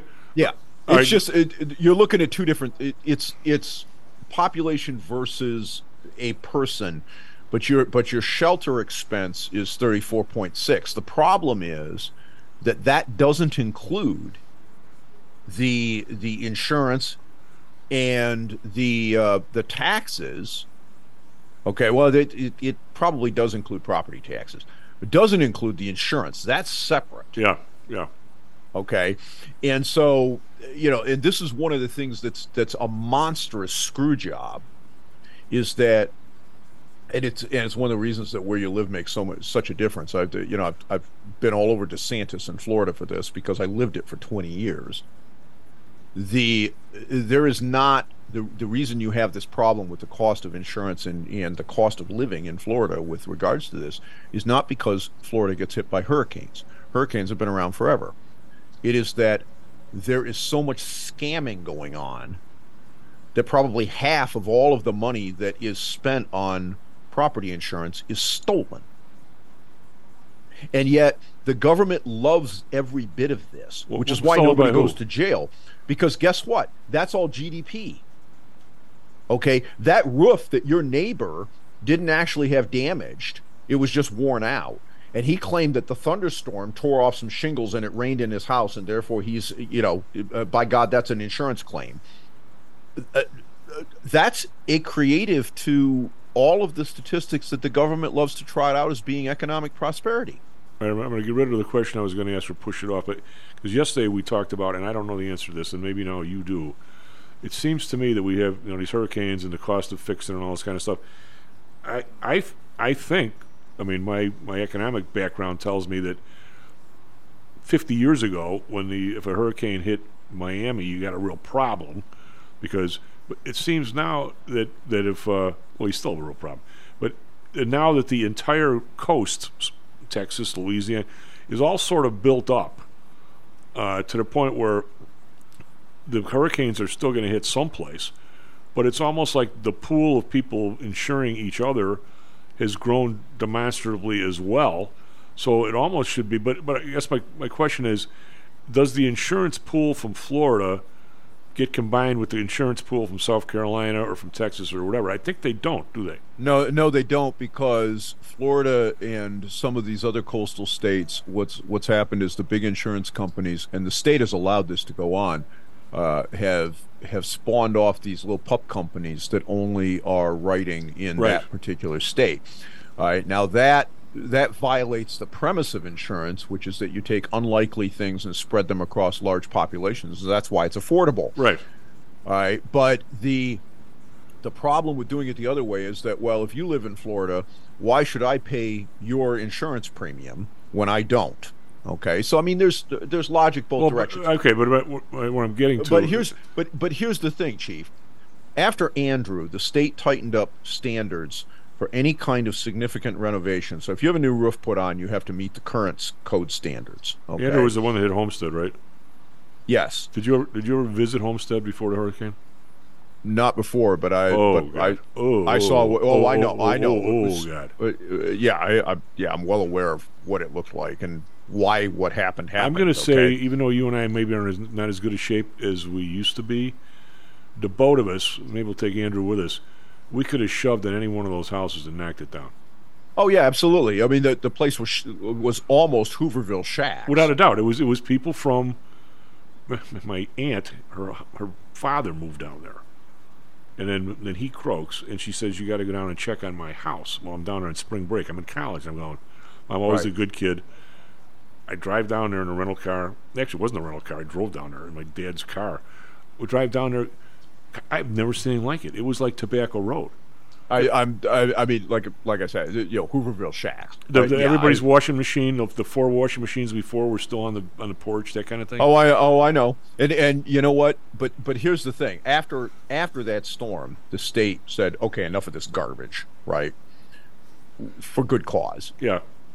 But after Michael, which you know was the one that hit Panama City a couple of years, you know, a few years ago. Yep. All right. I drove around there. I lived an hour from there. I watched that storm come in uh, from my patio, and where I was, you know, 50 miles away, it was it rained. Right, they got hammered. But where I was, I was on the clean side of it as well. So, you know, I mean, the, the hurricanes are kind of weird. If you live there for 20 years, you kind of figure them out. Well, if you're if you're the side where the wind's coming off the water, you're in trouble. Uh, well, yeah, because the forward speed of the storm gets added to the Yeah. wind speed, and it's Yeah. subtracted on the other side. Okay, so anyway, drove over there. Bunch of developments in that general area that I know were built after I bought my house. They weren't there when I moved there. Therefore, they were all subject to the new codes. Every one of them. Things like having the straps on the the roof decking to Oh, the yeah, frame yeah. of the building. Yep.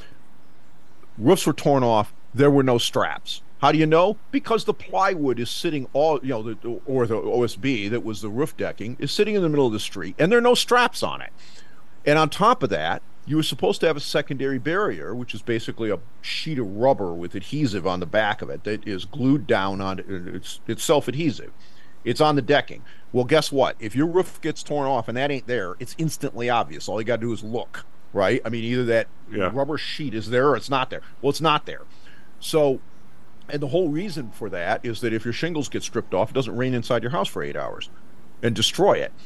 Well, guess what? Those weren't there either. All right, so all of this was supposedly built to these new codes, and none of it was Do done. you think the, pla- contractors were, were in tight with the local uh, politicians? I'm shocked. You would say. well, something like gee, you know, so um, there's supposed to be these things called inspections, yeah. Right? And if you scam something like this, you're supposed to go to prison. That's the wink, the wink and the nod, as they say. Yeah, and you know what? And then you wonder why your why your homeowner's insurance is so expensive because you know what? You have a certificate that says that you meet these wind mitt requirements. I had I had to get one. All right, and uh, guess what? If the guy that issues that wind mitigation, which is signed off by by an actual person, if he's lying, then the insurance co- you as the homeowner you're not responsible for that the insurance company can't screw you so what what ends up happening everybody else gets screwed Right. right Oh, yeah. but if you if you don't have that wind mitigation those those steps on your property your homeowner's insurance is like five times the price well gee i wonder why because your house is going to get trashed when there's a storm It seems like two things here. I want to I want to ask you about the market here. Uh, two things. I mean, it, it seems to me. I mean, I'm not you know, Mr. Hurricane area. I don't really like Florida that much, Karl. But the, it seems to me that these things are likely to be anywhere along the coast now, or the Gulf, or someplace.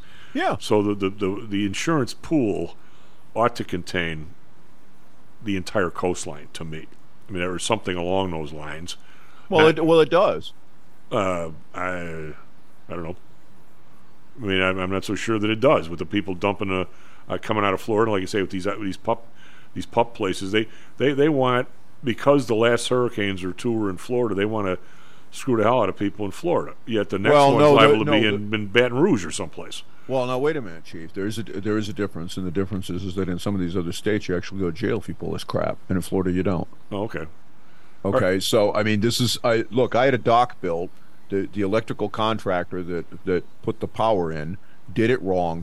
The inspector, the supposed inspector from the county, signed off on the job, and the only reason I caught it before I got electrocuted was that I went to put a whole house surge suppressor in, so I had to take cover off the panel. And when I did that, I, and I know how it's supposed to be wired, I looked at it and said, "This is wrong." I called the inspector. How, up. they, said, "What how'd the they screw that up? Oh, they left the neutral bond off, You're and I and Even I know you can't do that. Well, and I called the inspector up and I said, "What in the blankety blankety blank, you know blank? I mean, I'm the guy that's going to be out there turning the power on on the dock with wet feet and I'm going to get electrocuted, right?" I'm like, So you had you had no surge protector on the dock? Well, I, I wanted one for the entire house, but I had Yeah. no panel space when I bought the house, so I had nowhere I, I had no way to put it on the system. But one, when I had the dock installed, because there was no panel space, I had to have a sub panel put in. Well, now all of a sudden I got room for the the surge suppressor, so I go to retrofit that after the guys put the dock in, and I find this. The the inspector ultimately ends up admitting to me that he never actually inspected the job before he signed off on it. Oh, that's par for the course. Hey, valuations. I've been going Yes. through Nvidia, Microsoft. I mean, I've seen this before. I've seen it in 2000. I saw it in. Yeah, and we it know how it ended, too, we don't saw, we? Well, we saw. I saw it in '87. Really, was in a. You know, I, I've read about 29. I've read about railroads. I've read about TV. Uh, but and every time somebody's going to say this time is different. I would say this time the companies are even bigger and more politically connected. I mean, there's really no comparison. I don't think between, even though I've, did, I've been doing the math comparing the two, between Microsoft and their uh, monopolistic intent in a very different in all these different areas. And we've got people in in uh, in Congress yesterday. Uh, those are the guys who are taking over what? Al, uh, what's the other place they're trying to take over? The uh, and all all the people in Congress are outraged. The FTC is trying to stop it. Right. When when obviously they're too friggin' big. I, I think there is there is a difference. I mean, I, I'm looking at the difference. I'm trying to determine this, Kraus. I'm asking you. There is a difference between Microsoft today and Cisco in 2000 because t- Cisco, Cisco got to 10 times revenue and then it exploded, went down 90 percent. Well, Cisco, Cisco, by the way, at the time, uh, was a monopolist provider. Right. They were a single source provider because, and it wasn't it wasn't that they screwed everybody else. It was that they simply had the only devices that would work in certain parts of the internet infrastructure. And Right. as a guy who was building that stuff at the time, I was very aware of it. and wasn't real happy with what I was paying. Oh yeah, well we were every time we got a new line at our old office, we must have had all the services we had because we had market makers, we had everything. We were you know we had all kinds of crap going on. We must have had 25 separate lines and we had 25 separate routers. Anyway, what I'm saying is, Nvidia. I went through the stuff yesterday. They're they're, they're 44 times revenue the stock's trading for. Right, I know. In my in my danger zone is when Do you somebody gets do you to 10 want to know what revenue. that is? That's all from AI. I, I, I get it, but I'm saying right now it's it seems to me you have to and, and you, I hear people talk about it, and even even uh, not Dan, uh, uh, Joel, I was saying, Chief, you got to understand these are going to be the only seven companies. No, they're not. Well, I, I'm saying you could sit there and I mean, I, by the way, I, I hope you're right, but is it somewhat different? I mean, Microsoft are they just going to be able to take over?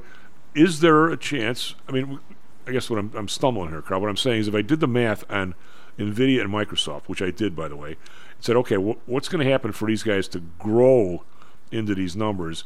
Nvidia for them to all of a sudden be 20 times earnings. Okay, they're going to have to be 10 times bigger Right. in terms of revenue and everything else. Same thing with Microsoft, not 10 times, 5 times bigger for them to be like a normal company. You you add that amount of revenue t- to the to the GDP other than inflation, you can't get there from here, especially Chief, if you take it's, uh, Chief, it's the same thing that happened in the late 1990s. You Yeah. saw it, I saw it. We all lived it. Okay, it is not going to happen. It is, uh, you know, all these people, all these companies in the 1990s claimed GDP, the, you know, ten times the global GDP of the, of the planet, right? Okay, I, I, my, and my and question- 90% of them blew up when I- when the inevitable happened. That the economic side of my brain says, you know, I'm with you 100. percent You know, I'm with you on this because you and I think exactly alike on this stuff.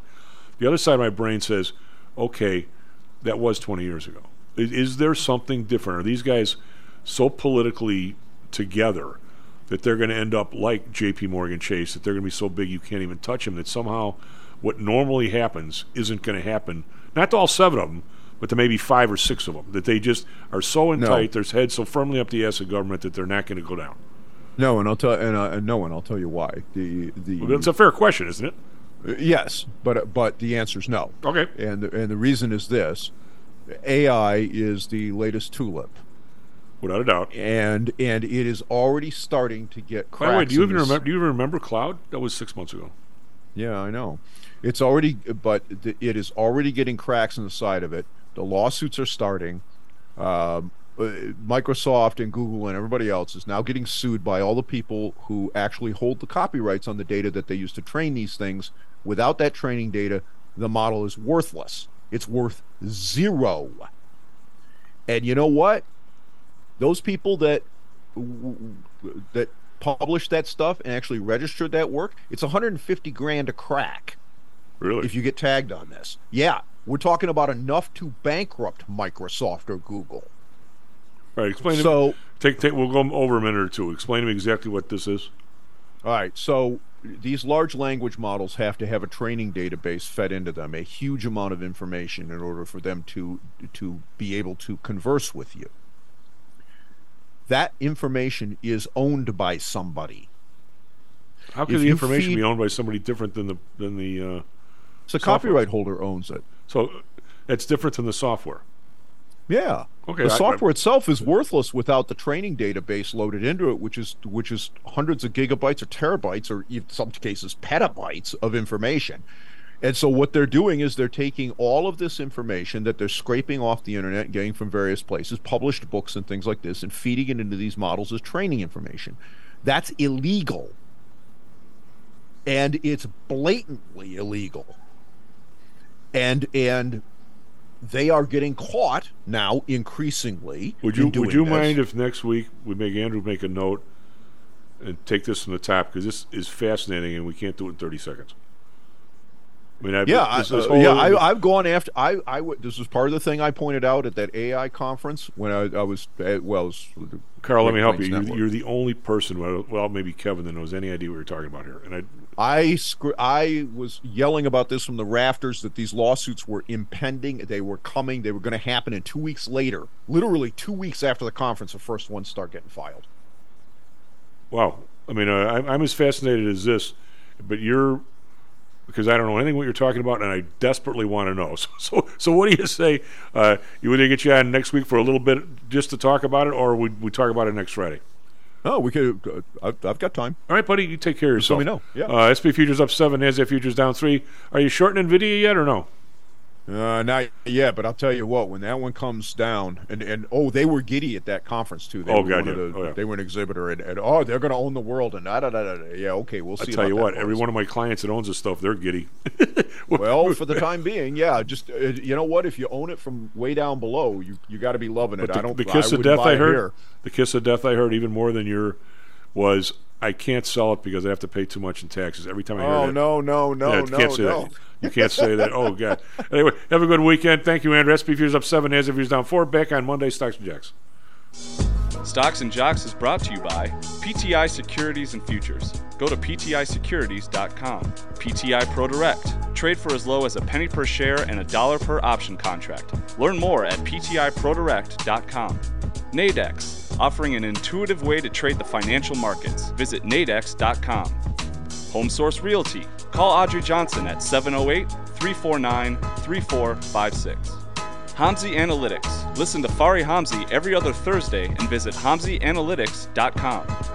ChiroMed. Back or neck pain? Schedule a complimentary consultation by calling 708 403 2727. DAX Research. Tune in for David Andelman's technical analysis on Mondays and Thursdays and call 1 800 821 4968.